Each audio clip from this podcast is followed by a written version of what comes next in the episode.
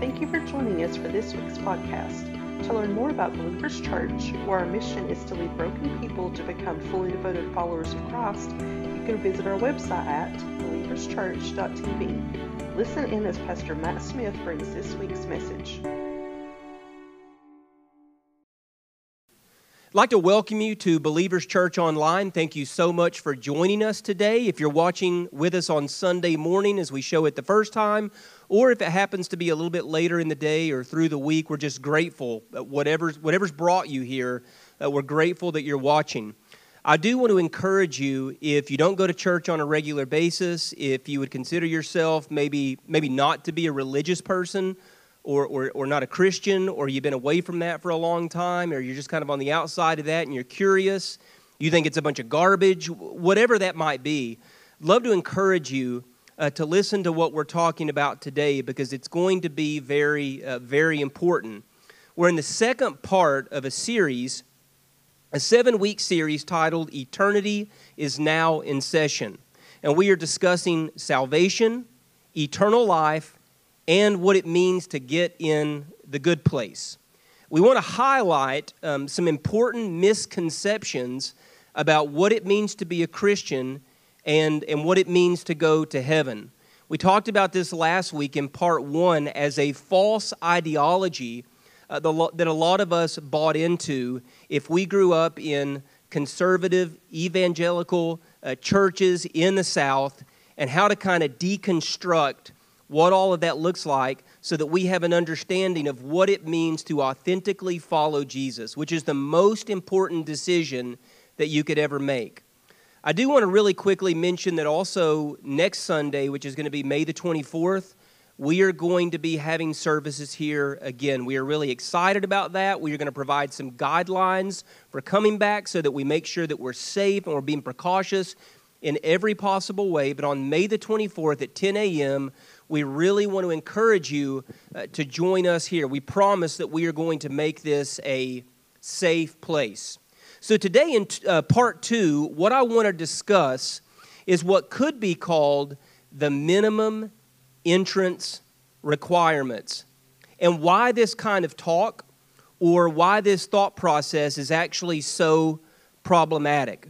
This is something that a lot of people subscribe to that don't go to church and also, a lot of people, in fact, I'm going to venture to say the majority of the people that are in the church actually subscribe to this idea of meeting the minimum entrance requirements. For many people, whenever they talk about heaven or the idea of an afterlife, for them, it's a lot like making the cut. All right, making sure that their name in the end is on that list. And it really doesn't matter what they do in the in between. It really doesn't matter what this life actually looks like. Most of these people will trace some religious experience back, maybe to childhood, maybe to early adulthood. But really, what they're looking for is do I make the cut at the end? Is heaven where I'm going to go?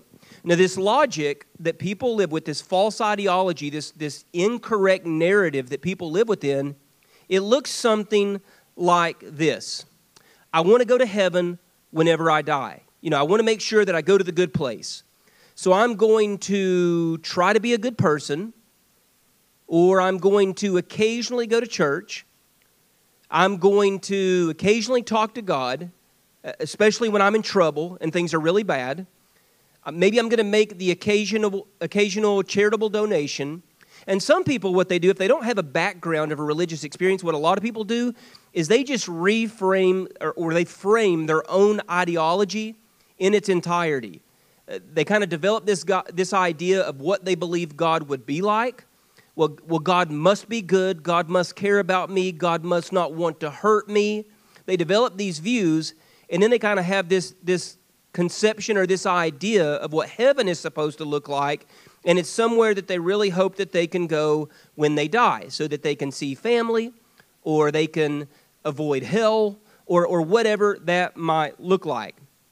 And I want to make the argument today that this is very faulty logic and that there are some problems with this concept that we develop of minimum entrance requirements. In fact, we don't even really recognize or realize that we're using that kind of language, all right, this minimum entrance requirement.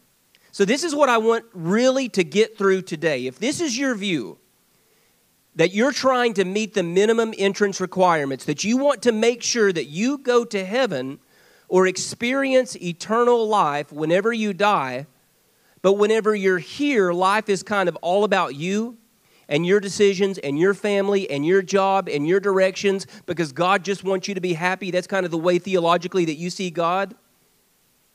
Then the argument that I'm making is that you're getting started on the wrong foot and you're completely missing the beauty of what you were actually created for.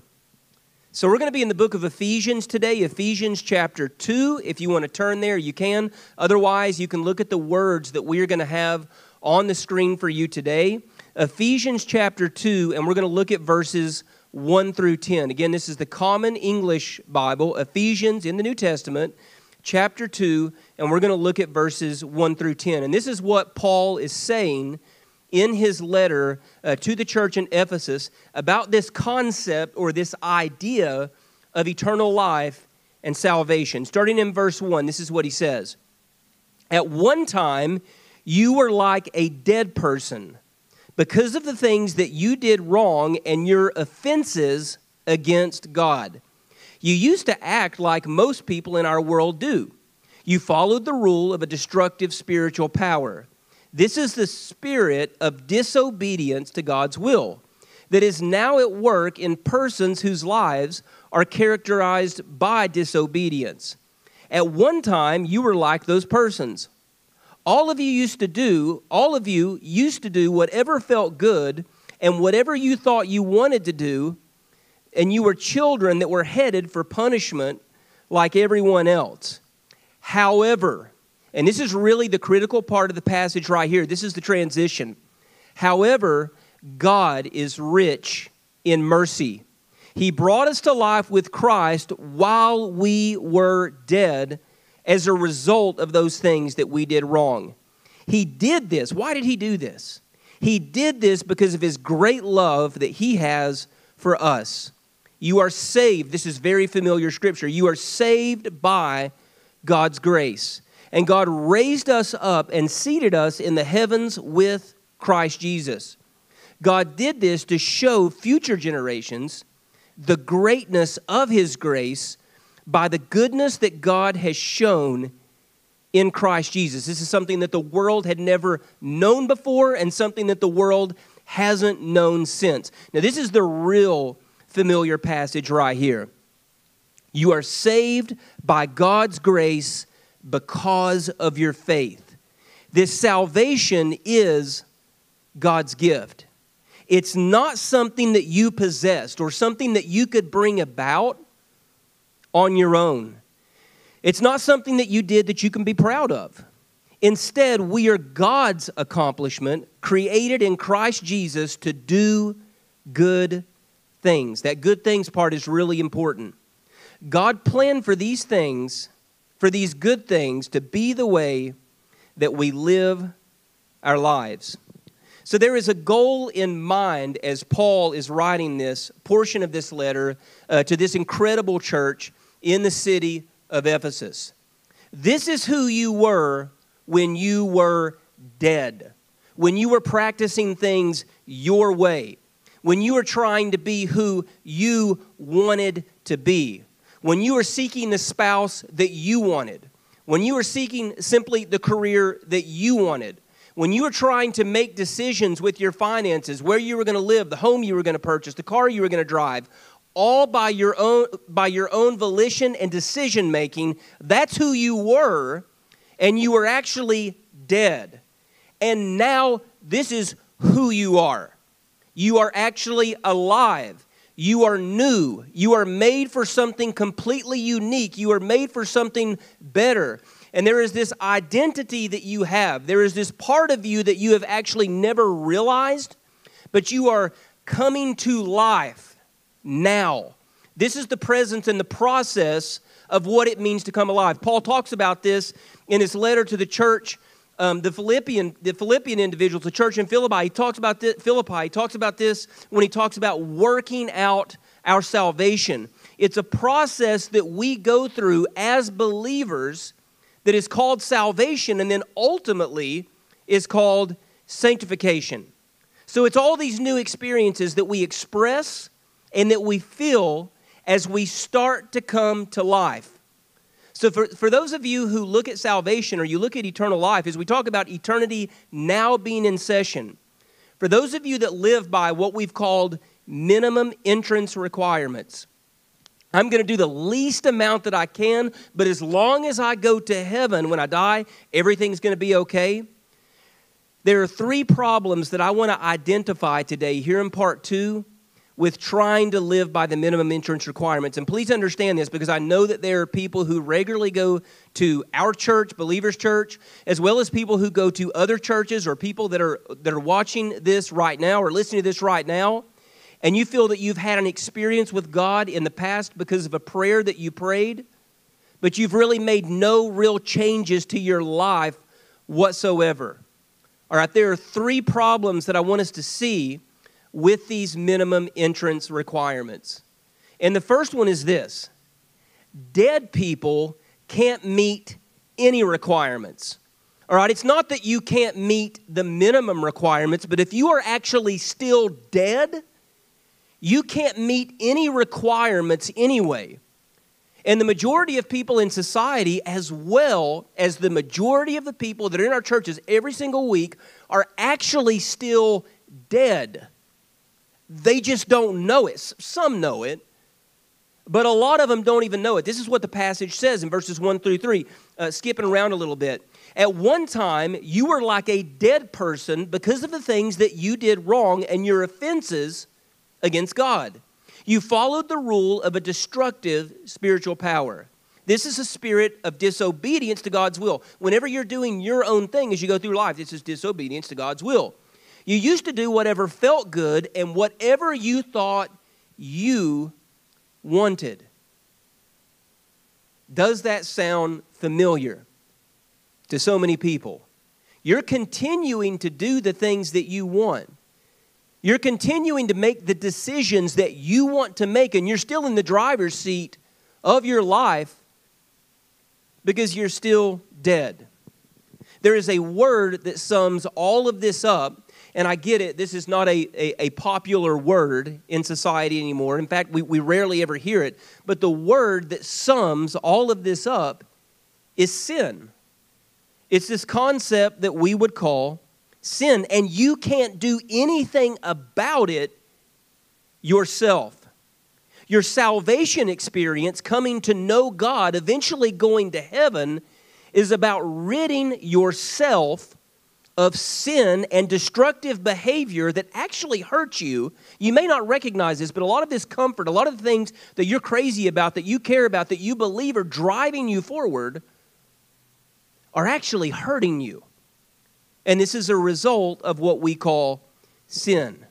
So it actually has very little to do with simply saying a prayer and then going to heaven one day when we die or trying really, really hard to be a good person, and then one day going to heaven when we die. We often use this idea, it's a, it's a, it's a very common concept in these circles that I've talked about, what I grew up in, and often we refer to it as the sinner's prayer, all right, as a means to get to heaven. All right, now please understand this because this is very important. This idea of the sinner's prayer or reciting a prayer at the end of a church service or in the Walmart parking lot or in an altar or wherever that might be, this is a rather new invention. All right, the idea of, of getting saved by sinner's prayer is actually a relatively new invention. It springs from the tent revivals and the movement in evangelistic circles in the early 20th century. So think Billy Sunday, think Billy Graham. All right, these are two, two really common names with this. Now, please understand this I love the sinner's prayer. All right, I don't have anything against the sinner's prayer. In fact, whenever I accepted Christ, whenever I was 16 years old, I said a variation of a prayer just like that whenever I accepted Christ. Often at this church, and at my former church. And when I speak other places, you will hear me lead people in what you might refer to as a sinner's prayer. So I don't have a problem uh, with the sinner's prayer. I think it's a beautiful thing. But I guess what I'm really trying to stress to you is that we believe that we can simply recite certain words or repeat someone else's words and then we go to heaven, and that is all that is actually required of us. All right, that's where I believe that we run into a problem. So, what we do is we treat this prayer a lot like an entrance application. You know, whenever you go to college or you, you start a new job or you're signing up for new, some new social organization or whatever it might look like, and you have an entrance application, a lot of times that's the way that we look at this prayer. And then we never go any further than this entrance application. And if we do, it's for a very short period of time because we're kind of really reeling in these wonderful new emotions, and then the emotions kind of stop, and other things start to look more appealing, and then all of a sudden we, we quit. So please hear this. Specifically, reciting a sinner's prayer is not required for salvation, like one specific prayer with a certain set of words. But the decision to turn your life over in that moment or over time as the Spirit continues to work on you is required for salvation. There needs to be some kind of confession, of course, with your mouth, with your words. But the decision that you actually make within to turn is the most important thing. So, the issue that we have is that a lot of people are still walking around dead. Some of them know it, some of them don't know it. Some of them are convinced everything is okay when it's actually not okay. Remember from last week, salvation is not about getting you into heaven, it's about heaven getting into you. It's about bringing up there down here. It's about experiencing a radical new way of life, a transformed way of life that is completely different than what we see in culture and what we see in society. That is what it's all about. So here's another problem with trying to meet the minimum entrance requirements. It's not simply that, that dead people can't meet any requirements. Obviously, that's an issue. But think about this as well, as far as what our passage says. Grace and mercy, which is what Paul talks about, this is what we get from God. Grace and mercy nullify or erase or abolish minimum entrance requirements. The experience of grace or the experience of mercy are actually so incredible to the person that is accepting this new way of life of following Jesus. This experience is so incredible that to talk about minimum entrance requirements, well, it really just doesn't even make any sense. When we truly experience the grace and mercy of God in our lives, it moves us far beyond the desire for anything minimum. Consider, we could consider so many stories in Scripture, but consider the woman at the well. Consider when she understands the sin and the brokenness in her life. And when Jesus offers a new lease on life and a new opportunity Notice that we don't see her pray a prayer and then go back with the men that she had been with. No, instead, everything changes. In fact, the first thing that she does is she goes and tells everyone about this Jesus and about the decision that she has made to follow him. You see, the minimum entrance requirements don't even make sense. But instead, what the majority of people do and I want you to think about this. All of you that are listening today, what the majority of people do is they're kind of playing this game, let's make a deal.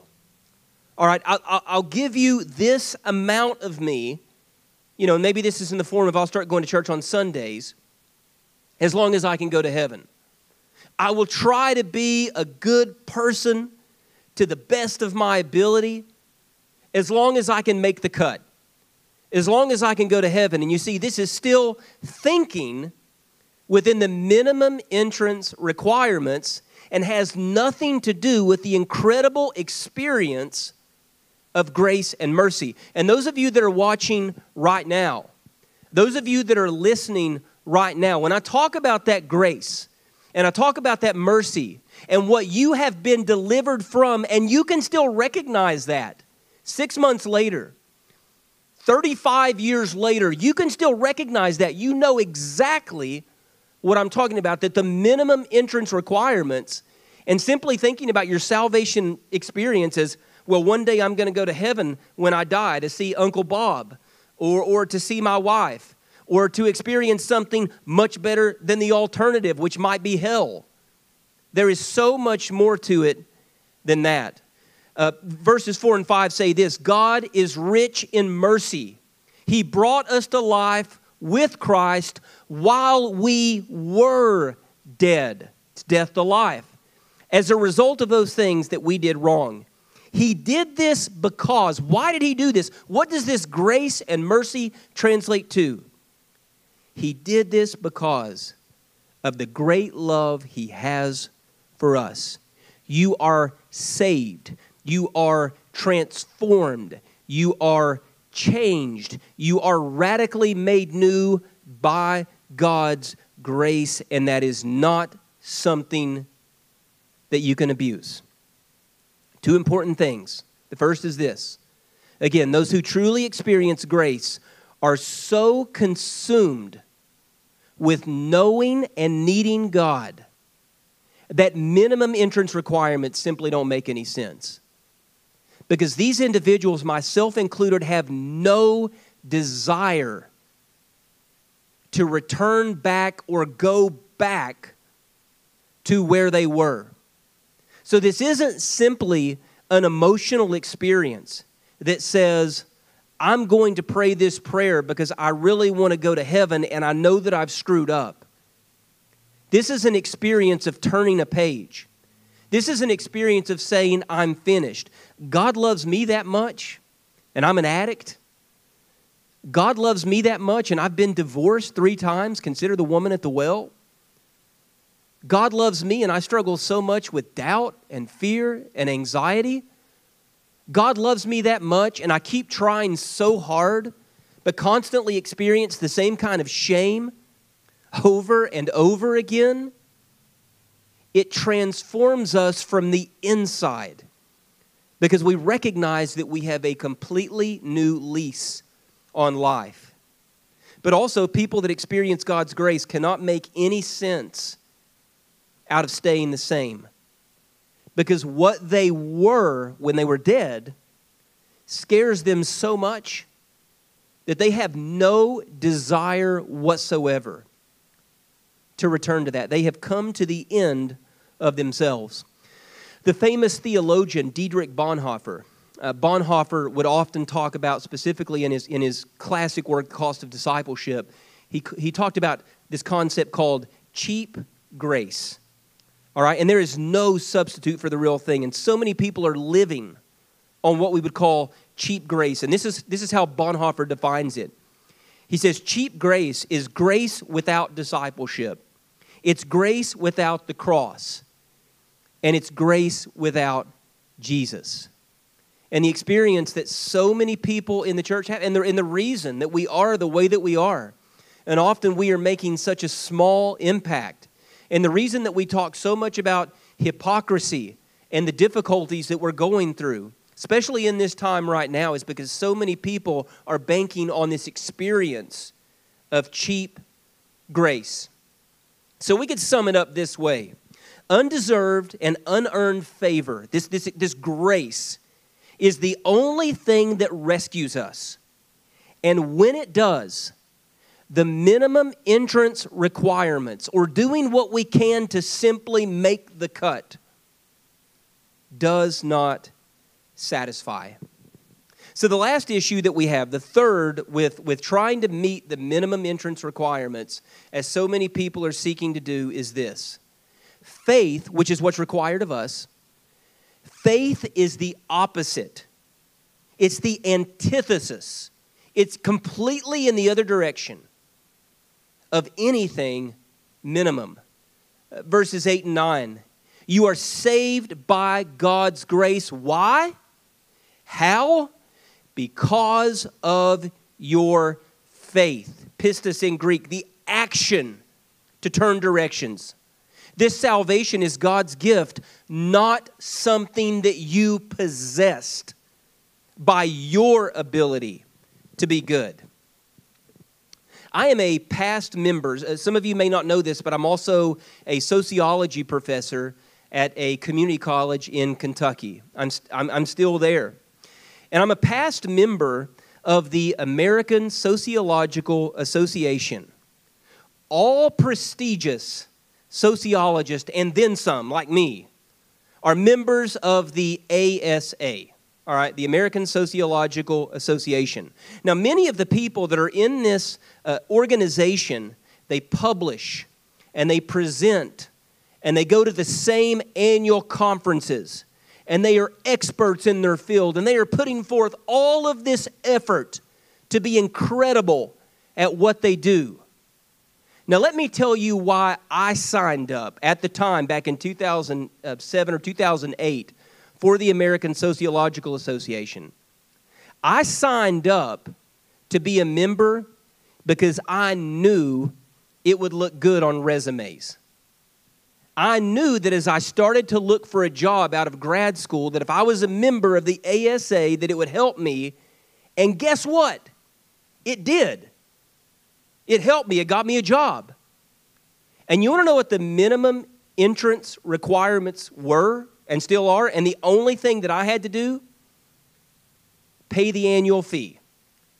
As long as I paid the $100 or the $125, whatever it was, I was able to be a member of the American Sociological Association. So stay with me. Now I want you to think about marriage.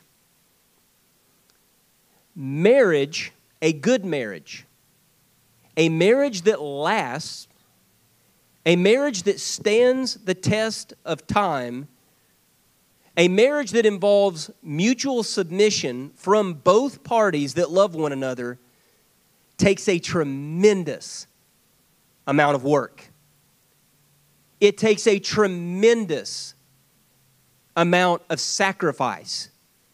It takes a tremendous amount of trust and faith in the other person if it's going to work.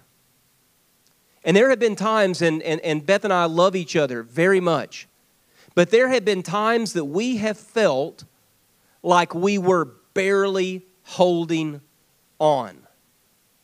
And in those moments that were very difficult, we trusted in one another. We made the commitment to continue we looked back on the vows that we recited to one another before God for this one flesh ideology, and we made the commitment and continue to make that commitment every single day. Your relationship with God, your salvation experience, your concept or understanding of eternal life and going to heaven must be like a marriage. But unfortunately, the majority of people look at it the same way that I do or did the American Sociological Association. They are seeking to do the absolute minimum and then hoping for a good outcome. Any good marriage takes faith in the other person. And a lack of this, as some of you know, is really no marriage at all. So, the question that I have for you today, um, as we close, when you look at a relationship with the Creator, when you look at what you were actually made for. When you look at the sacrifice and the commitment and everything that is supposed to take place on your part, how would you describe your salvation relationship with God? Minimum entrance requirements or the daily commitment of a good marriage. Because if it's anything less than that, I want to encourage you today, before this message even ends, to reach out. Shoot me a message on Facebook so that we can talk about this, so that we can connect you with other people at Believers Church that would love to be able to talk about exactly where you are.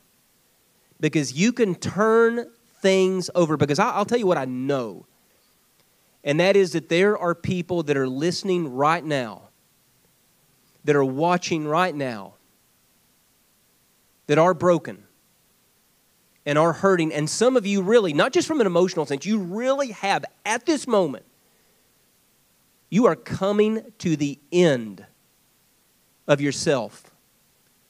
And that grace and that mercy is something that you wish to understand deeper. The minimum entrance requirements or the commitment of a good marriage. Would you pray with me? Father, we come to you today just thanking you so much for continuing to love us. God, we thank you for the richness of this grace and of this mercy. Uh, uh, Father, something that we can't develop or, or produce or manufacture on our own. The only thing that we can do, Father, is trust you in faith that you are good enough. And that because of the grace we experience through your Son, and sending him to this earth for us, but not simply just that, but also the ability to follow him in the 21st century, in the here and now, to experience eternity here in this world. God, we thank you for that, and we lift up those who are struggling today, specifically, God, those who are asking questions in this very moment, those who have doubted the existence of God, those who have asked the big questions that so many of us have asked at different places in our lives. Father, we turn these hungry hearts over to you, and we ask that you do an incredible work in their lives. And we ask these things in the name of the Father, in the name of the Son, and in the name of the Holy Spirit. Amen. Thank you for listening to today's message. For more information, please visit our Believers Church Facebook page or our website at believerschurch.tv. If you enjoyed this message, please make sure to subscribe and join us next week as we continue our mission to lead broken people to become fully devoted followers of Christ.